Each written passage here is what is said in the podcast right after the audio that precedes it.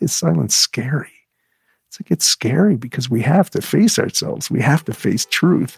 There's no more diversion. There's no Netflix. There's no HBO Max. You know, it's just there in the moment with yourself, finding out what's really real. Welcome to Politicology. I'm Ron Steslow. We live in a loud world that's getting louder. We encounter noise all around us from the chatter of polite conversations to street noise in a big city, there's actually construction going on on the street behind me, to the constant intrusion of the dings of notifications. I don't need to tell you this, you're on a device listening to a podcast. But what is all of this noise doing to us? And what does it mean to find quiet in the midst of it? In fact, what is silence anyway? How can it affect our minds our bodies, and our relationships. I'm going to discuss that today with the authors of a terrific new book called Golden The Power of Silence in a World of Noise. Justin Talbot Zorn has been a policymaker and a meditation teacher in the United States Congress. He's a Harvard and Oxford trained specialist in the economics and psychology of well being. He's written for publications including the Washington Post, The Atlantic, Harvard Business Review, Time, and CNN. He's also a co founder of Astrea Strategies, a consultancy that bridges deep vision with impactful communications and action. Justin, it's great to meet you. Welcome to Politicology. So good to be here, Ron. Thank you. And we're also joined by Leigh Marz. Leigh is a collaboration consultant and a leadership coach for major universities, corporations, and federal agencies. She's a longtime student of researchers and practitioners of ritualized use of psychedelic medicines in the West. Leigh has led a training program to promote an experimental mindset among teams at NASA and a decade long cross sector collaboration to reduce toxic chemicals in products in partnership with Green Science Policy Institute, Harvard University, IKEA, Google, and Kaiser Permanente. She is also a co founder of Astrea Strategies. Leigh, thank you for making the time. Welcome to Politicology. Thank you so much, Ron. So, uh, as I mentioned earlier before we started recording, uh, there rarely comes along the opportunity for a conversation that I've looked forward to as much as this one.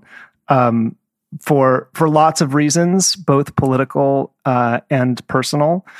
Um, before we dig in, though, why don't you share a little bit more about your personal backgrounds, um, and uh, and then we'll talk about what brought you to this work.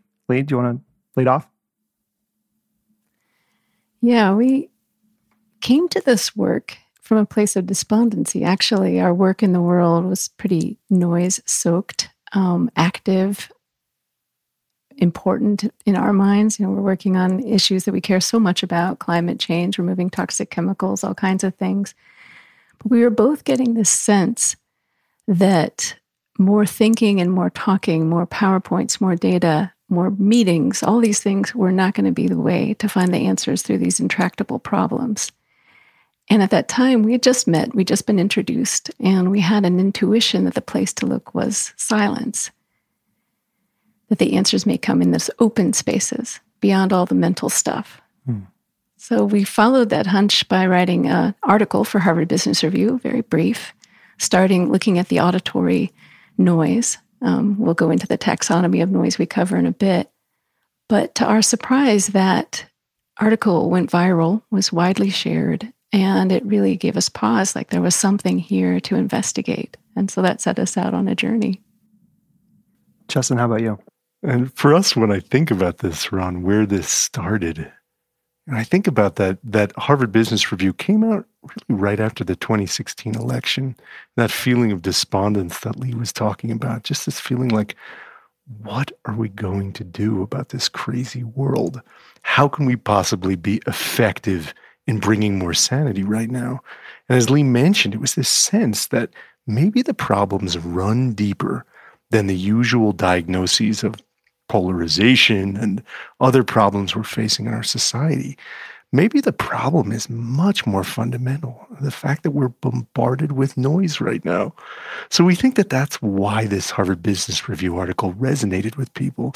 It's the idea that, as Leigh mentioned, maybe the answers come from the space beyond thinking and talking come from the open space in between.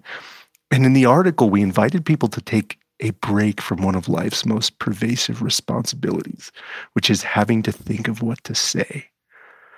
So this this article led us to investigate what, what more we could do in terms of bringing deeper inspiration and creativity and, and enabling people to have deeper conversations about issues that matter. So we started interviewing different sorts of people neuroscientists and poets and business leaders, artists, filmmakers, musicians, someone incarcerated for 30 years on death row for a crime that the evidence showed he didn't commit. We started interviewing all these people and exploring this, this question of how we could bring more equilibration, more calmness, more clarity to our world, our society. We started exploring it through by asking all these people a question. And the question was, what was the deepest silence? What's the deepest silence you've ever known? And the answers to us were so surprising because they were describing states that weren't always auditorily quiet. You know, births and deaths and moments of awe, moments of just blinding clarity in their lives that appeared often unexpectedly. You know, sometimes it was running the perfect line down roaring rapids or even the 4 a.m. mark at an all night dance party. But what these people were describing when we asked this question, what's the deepest silence you've ever known? They were describing moments of pristine attention. And they were all talking about how these moments of pristine attention are essential to what we were trying to get at, which is how do we find more inspiration and energy and clarity in this crazy world? How do we help heal our society? You mentioned this question that you asked all of your interviewees, and um, you actually opened the book with uh, that question in a beautiful uh, inquiry that you offer the reader before they even dive in. And I feel like that'd be a really great place for us to start. Lee, would you um, be willing to read that for us? Absolutely. Chapter one An invitation. What's the deepest silence you've ever known? You can trust the first memory that comes to you. No need to overthink it. As you remember the experience, see if you can settle into it. Recall where you are, what's happening around you, and who, if anyone, is present. See if you can summon the atmosphere the quality of light, the mood in the air, the feeling in your body. Is it quiet to the ears? Or is it the kind of silence that comes when no person or thing is laying claim on your attention? Is it quiet to your nerves? Or is it the kind of silence that lives deeper still? like when the turbulent waters of internal chatter suddenly part, revealing a clear path forward. Take a moment to consider what might sound like a strange question. Is the silence simply the absence of noise? Or is it also a presence unto itself? Thank you for that. Later on uh, I want to talk about the answer to that question, being a presence unto itself. But before we do, um, why don't you share a little bit about what brought you both to practicing silence in your own lives? Justin? Absolutely. You know, for me, it started with an interest in meditation when I was a teenager you know, facing some feelings of depression at times when I was a, a kid around college and, and learning about meditation actually from the Beatles of all things, finding my interest in, in meditating. And over time, I became something of what you'd call a lapsed meditator, I think you could say. And that's the place from which I entered writing this book. I was working in Congress, as you mentioned. I served as legislative director for three members of Congress. And I was in a moment of life when as probably familiar to a lot of people, I was I was often beating myself up for not finding the time to meditate enough. And I started realizing that, you know, beyond all the tools and rules of mindfulness, the bells and cushions and retreats we're supposed to have, we can simply tune into silence. We can take just a couple of moments, even if all we have is a few seconds. We can see how deeply we can go into that silence. So for me, that was that was a realization that grew over time, grew with this book.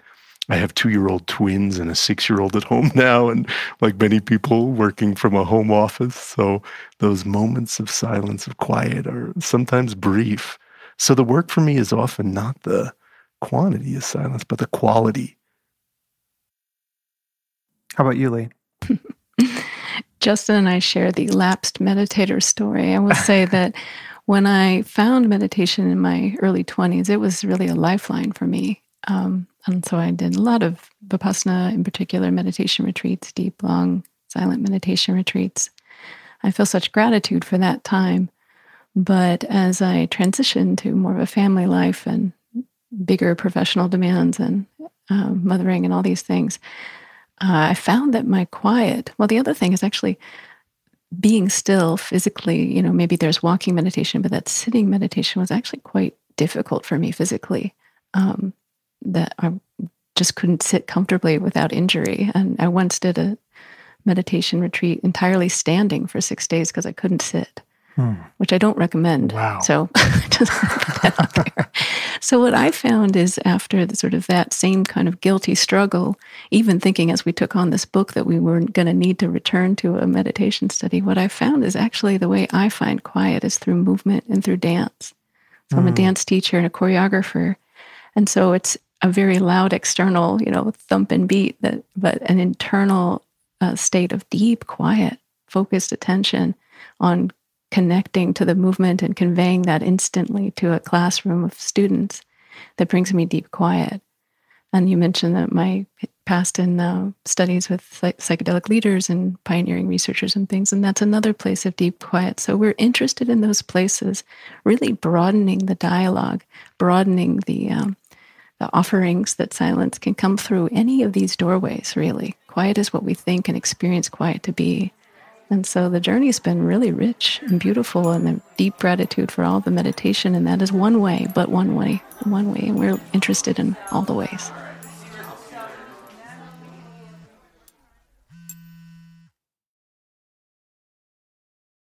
You know, I started my journey with, we'll call it a silence practice, right? Because it has taken many different forms over the years. But it was in in and around 2016, and this was a you know tumultuous period for the country, uh, for our politics, but also for me personally, also professionally.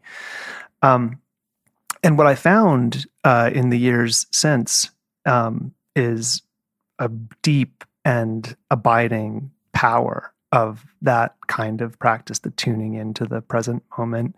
Um, sometimes that's in actual auditory silence. Sometimes silence takes a different form, which we'll talk about a little bit later.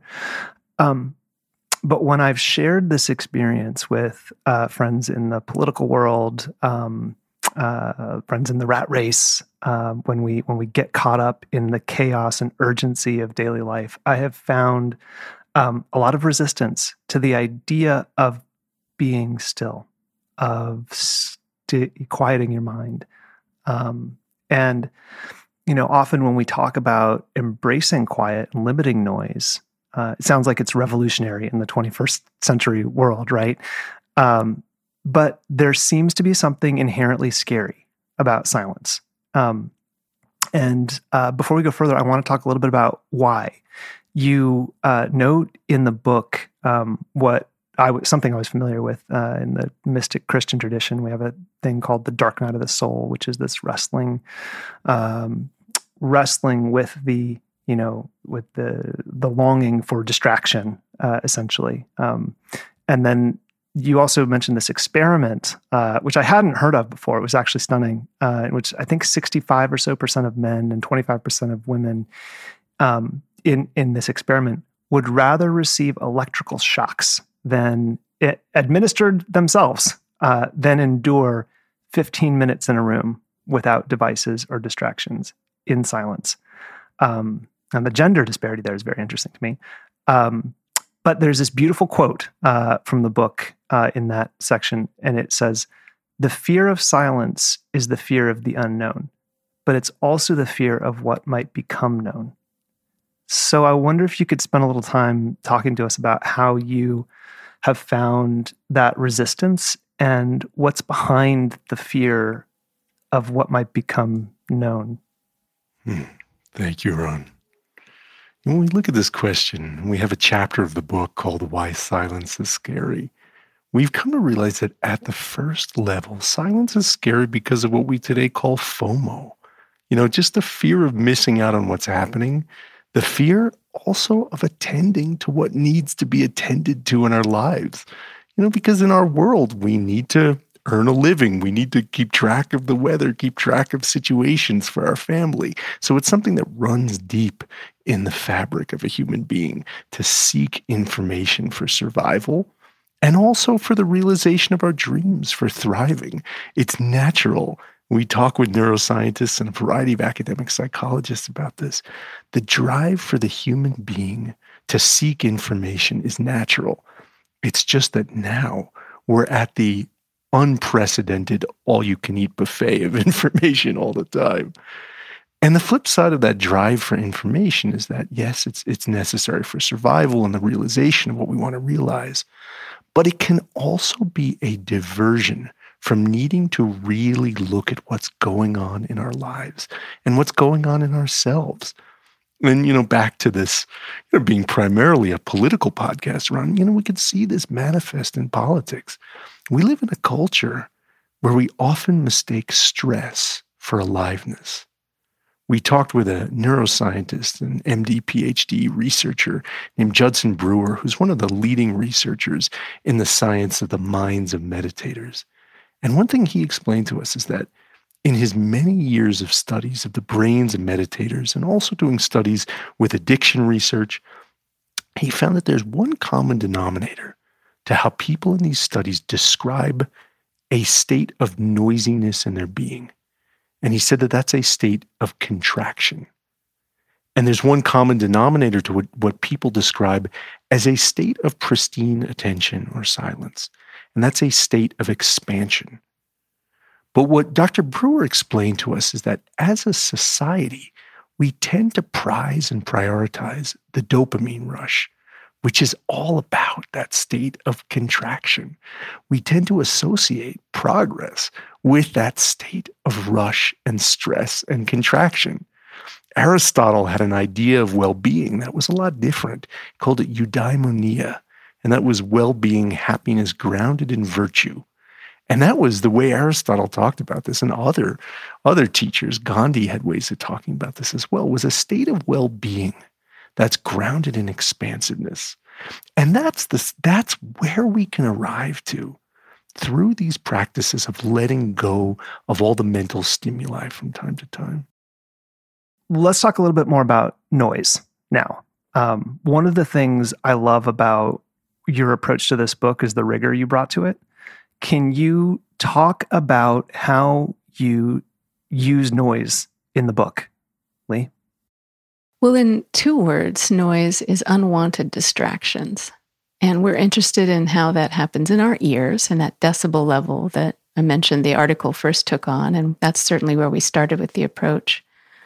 But in today's world, it's also quite interesting to and important to incorporate the noise that comes at us usually through our screens, but there's the mass proliferation of information available to us, as well as then what that looks and feels like on the inside, how how congested it gets internally, you know, our internal soundscapes. So to break those out, most of us are familiar about with auditory noise measured in decibels, and we look at how siren sounds over the last hundred years have increased sixfold.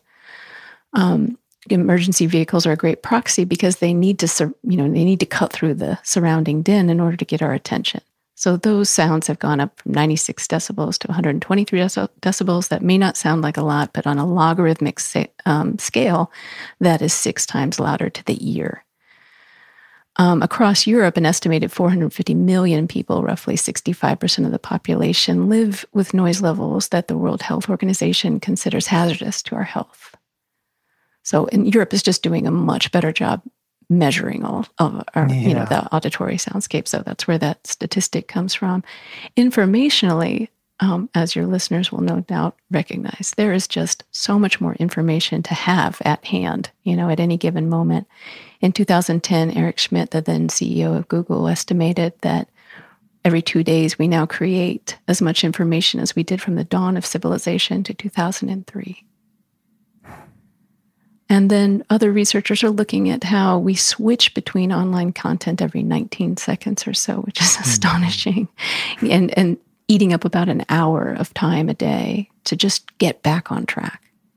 For me, it feels like sometimes far more, far yeah. longer. Yeah. So we're really being inundated by information, taking in something like five times the amount we did just a generation ago.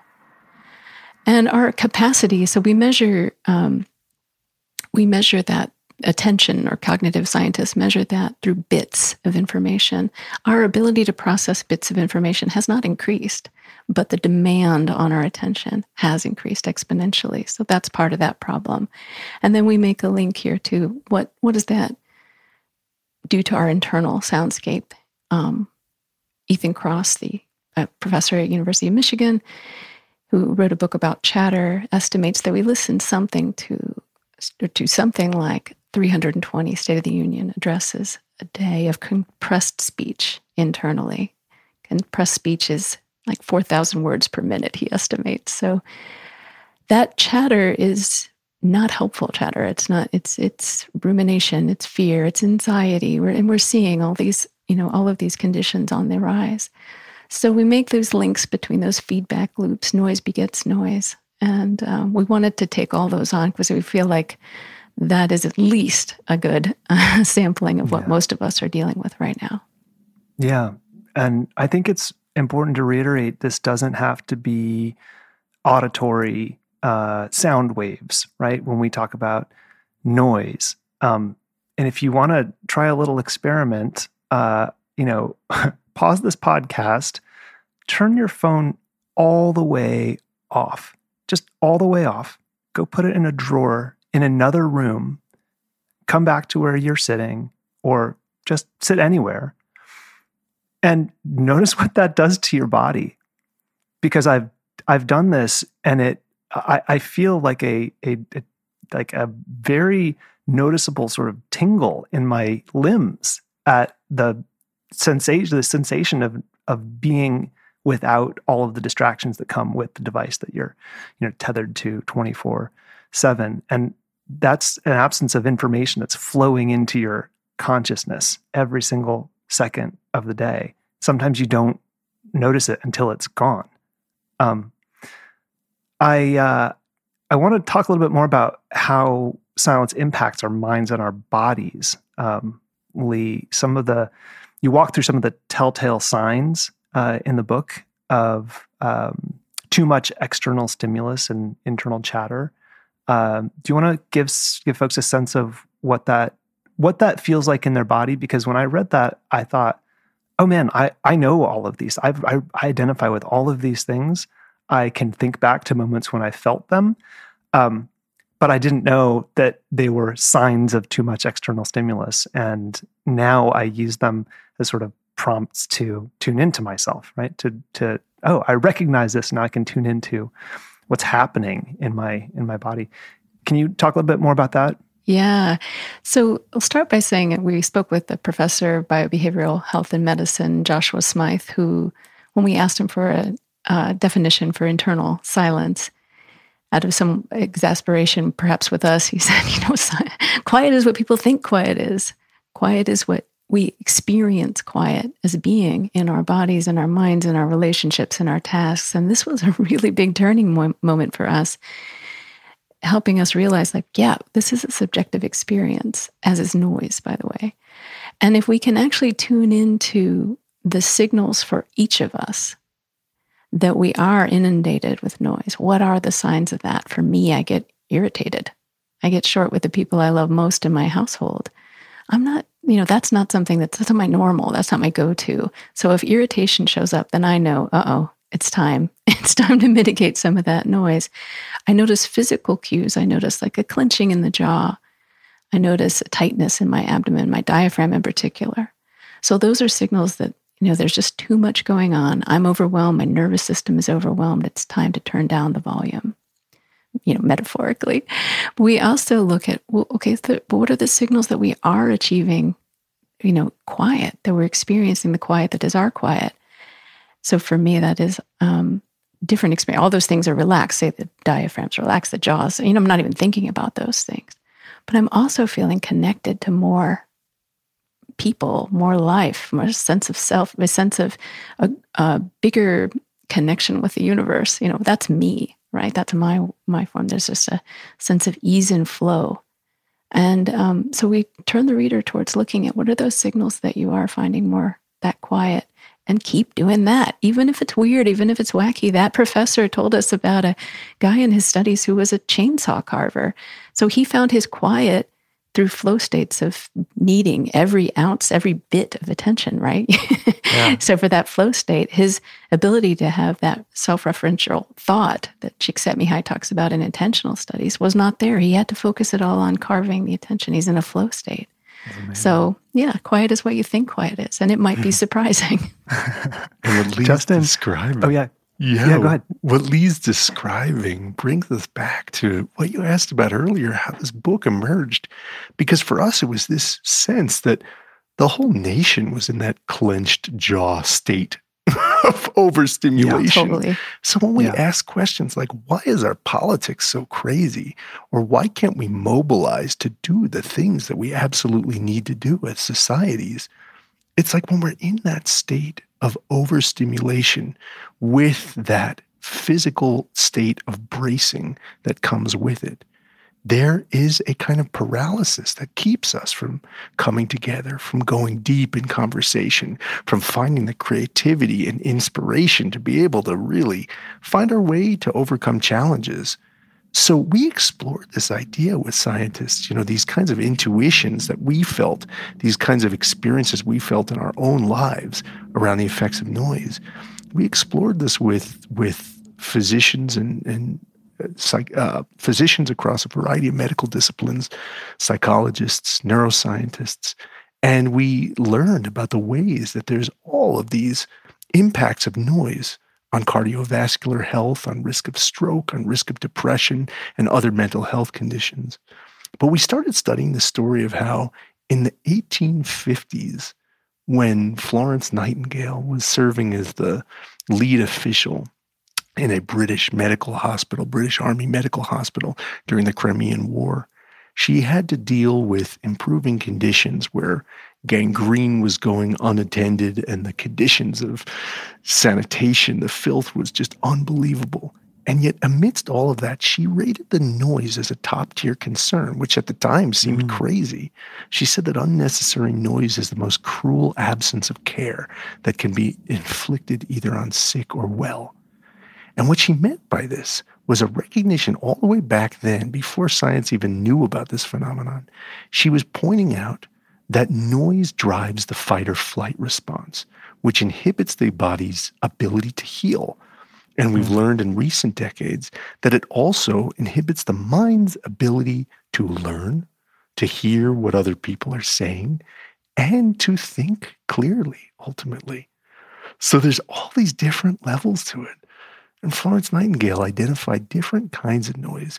She said that it's really the kinds of noise that make claims on our consciousness that are the most pernicious. Chatter just outside of intelligibility in a hallway is what she pointed to. You know, and this is the kind of thing that in the age of social media, in the age of, you know, leaving people waiting on a text thread, what did that person mean by that? the mm-hmm. kinds of the kinds of noise that that reverberate in our consciousness this is what we started to discover about the feedback loops between the different kinds of noise that leigh was describing. There's more auditory noise in the world. That's an empirical fact. Even after the covid lockdowns there's way more. And then there's more informational noise clearly arguably exponentially more. But we've found that that also results in more internal noise, which is a big reason we think why the world is in the state it's in.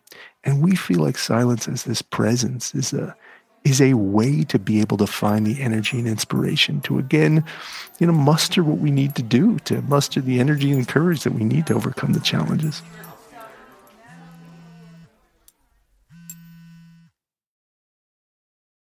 This is exactly um, what I wanted to talk to you about um, because one of those telltale signs that you mentioned in the book is rigidity in our thinking and behaviors. That's the way you put it.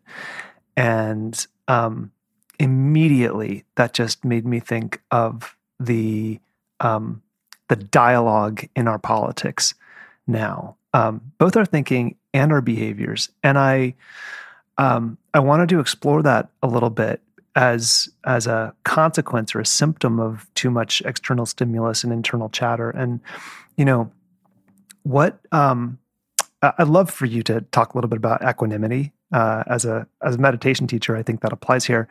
Um, but this rigidity in our thinking and behaviors that is caused by the overload of internal chatter. Um, what could easing that do to the way we figure out how to solve problems with one another, i.e., politics? Um, how could that transform the way the way we're currently doing it, which I think everyone would agree isn't really working. Maybe I'll start us off and what um, the work I'm doing with chemists and people who care very much about the toxic chemicals uh, that are in our products that are largely unregulated. That problem has been a pretty intractable, intractable problem, I'd say. And when we're coming together, we're coming together with scientists who've been studying that, but also advocacy groups who are deeply concerned about, you know, how to really mobilize things, and then the government regulators and also the businesses who want to do the right thing.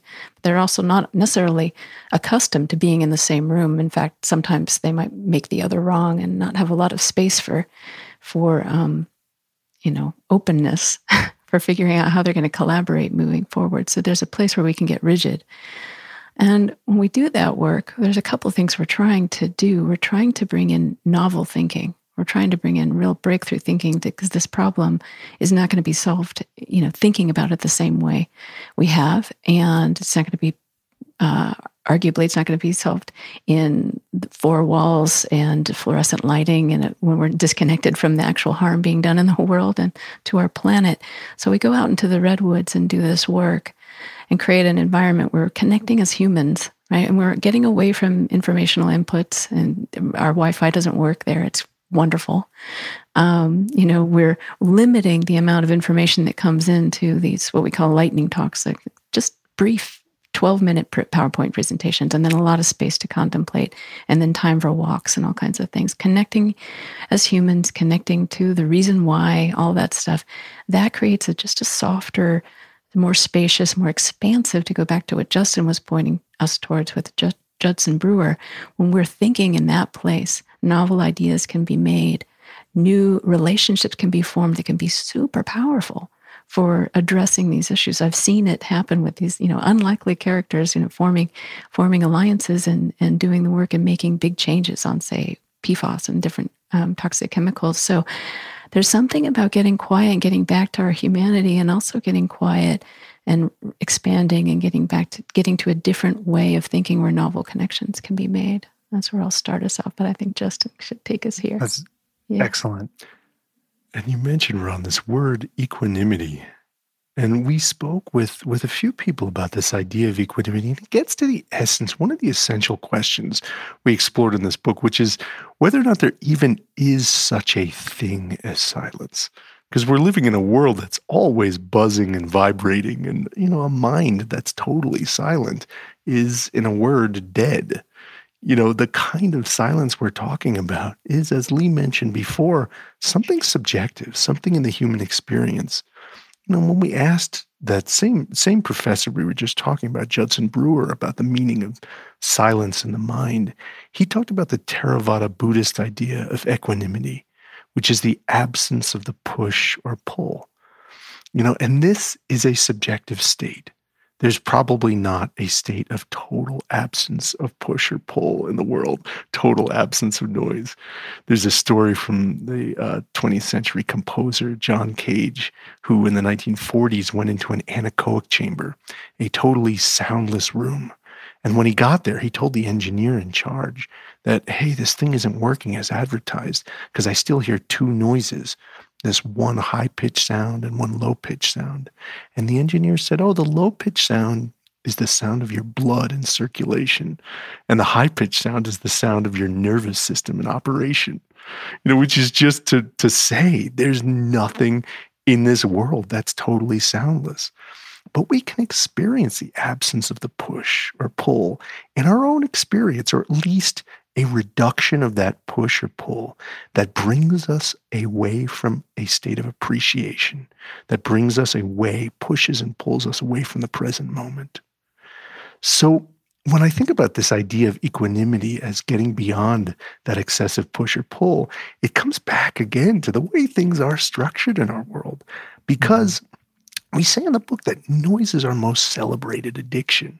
You know, as you were mentioning before, Ron, like meditation is a really tough pitch to a lot of your friends because so much of our society is organized around the idea that the push and the pull equals progress.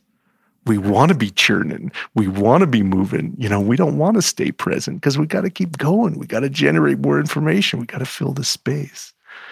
So I love this question of like, what's what's possible if we tune into silence? And this is a big question we explore in the book. And it's a it's a it's a question we explore in the book through stories primarily. Yeah. But in its essence, kind of a common thread, and we could talk about some of those stories, but a common thread is what we talk about as silence as, you know, as humility, as this place of not knowing. Silence is a place of letting go, of accepting that it's okay to not fill the space. And if you look at politics these days and culture and society, it's all about filling the space. And what happens when we don't feel the urge to need to fill the space is we find through these stories that the mind tunes, the mind moves almost like a compass toward the pursuit of truth. I really love that. Why don't we talk a little bit about the historical significance of silence? Because this is not something novel to the 21st century, right? Of course it isn't.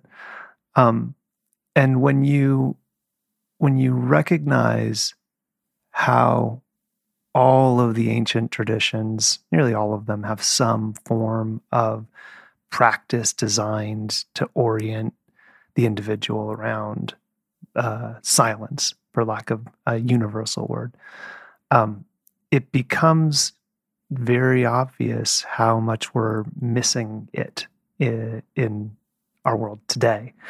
Um, can you share a few um, sort of landmarks throughout the uh, historical record that you studied that that jumped out to you? Um, the I learned a lot about Pythagoras, as I mentioned, uh, from from one of your chapters. I thought that was really, really interesting. Um, but the the stuff throughout history that made you sort of pop your eyes open and say, "Oh, like this is obviously this is not a new thing," but we're we we've lost we've lost it somewhere. We've lost what uh, these what the ancients were what we're looking at. I'll start us down that path. Um, that is like you know in a way our appreciation for the innateness of silence our our human wisdom about silence came in sort of towards the end of this entire uh, exploration. And we, one thing we were excited about of course is that silence felt accessible. It didn't it wasn't it kind of you know you didn't have to believe in something necessarily else. I don't know it just seemed to attract all kinds of people. Everyone felt ownership of it if they you know if they they celebrated it in their own way and lots of room for interpretation. So it feels accessible. It feels innate to us to being human. It feels scalable in a way that's different you know. Um, when when we were looking to historical figures one that, that came in as such a teacher about, about silence is gandhi. And he took every monday in silence even with all he was doing. He would take every Monday to be silent. And, you know, his friends and his colleagues would try to talk him out of that, and he would refuse. It was a, a key, you know, a keystone to his practice. So every Monday he might attend a meeting that was critical or happening, a conference or whatever, but he wouldn't say a word. And on Tuesdays, when he'd emerge from that, he would speak without notes in like a rapturous flow. He, often spoke about how in these meetings that were um, bloated and windy, you know, people would beg for more time from the chairman to speak longer, and they would always go over that time they were allotted. And he found a great frustration in that. and so we we turned to him, and he also said that a, a seeker after truth has to be silent. So that that really was pretty opposed to, to, our activist backgrounds and mine in domestic violence and you know breaking the silence and you know speaking truth to power which is all beautiful they have beautiful roots and we'll speak to that but it's almost like the only way to be an activist I you know was just to to react very quickly and mm. verbally in a way and so we really appreciated looking back historically to the movements of justice the Quakers Gandhi, yeah. Thomas Merton, and really where this um, appreciation for silence that silence could be the work of justice and not just like a cop out mm. or a place of complacency or complicity.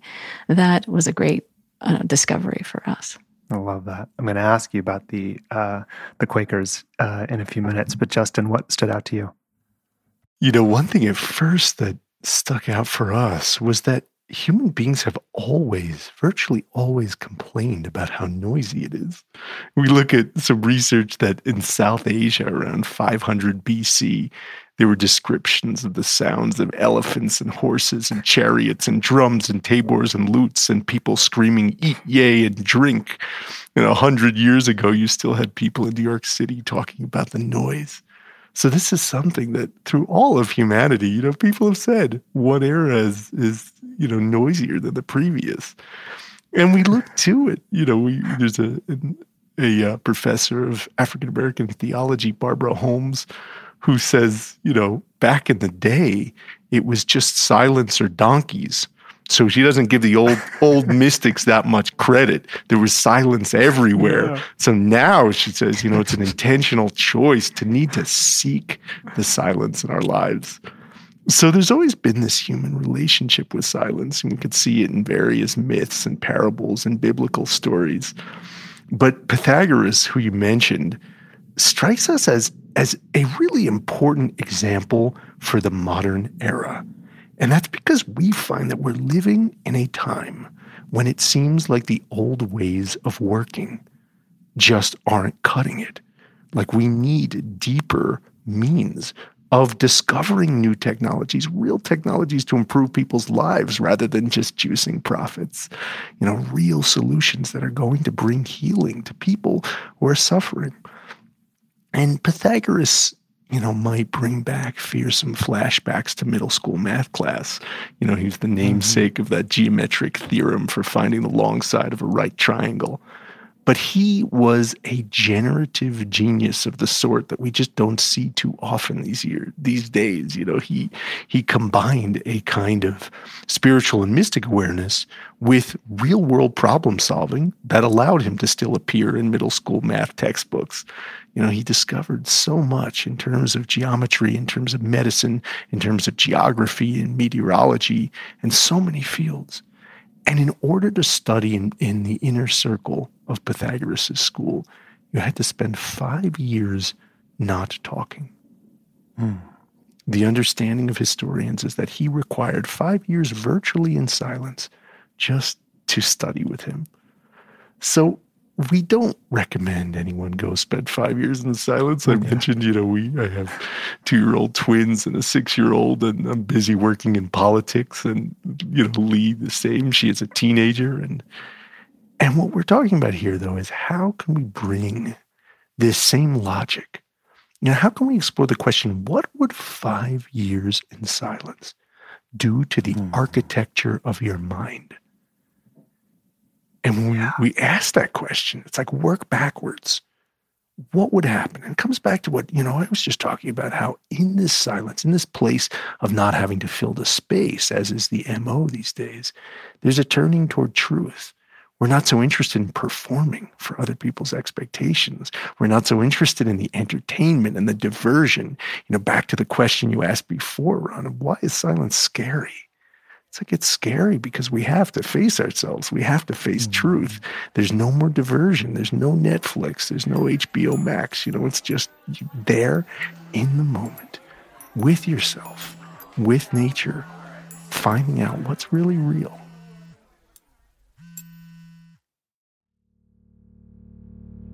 Thank you to everyone at home and on the go for listening.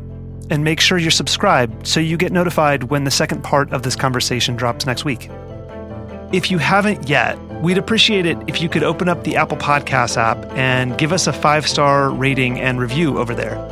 This helps us rise in the rankings so that new people can discover politicology organically. If you have questions about anything we've talked about, you can reach us, as always, at podcast at politicology.com.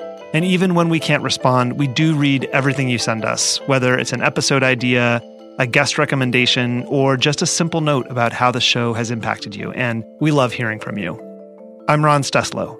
I'll see you in the next episode.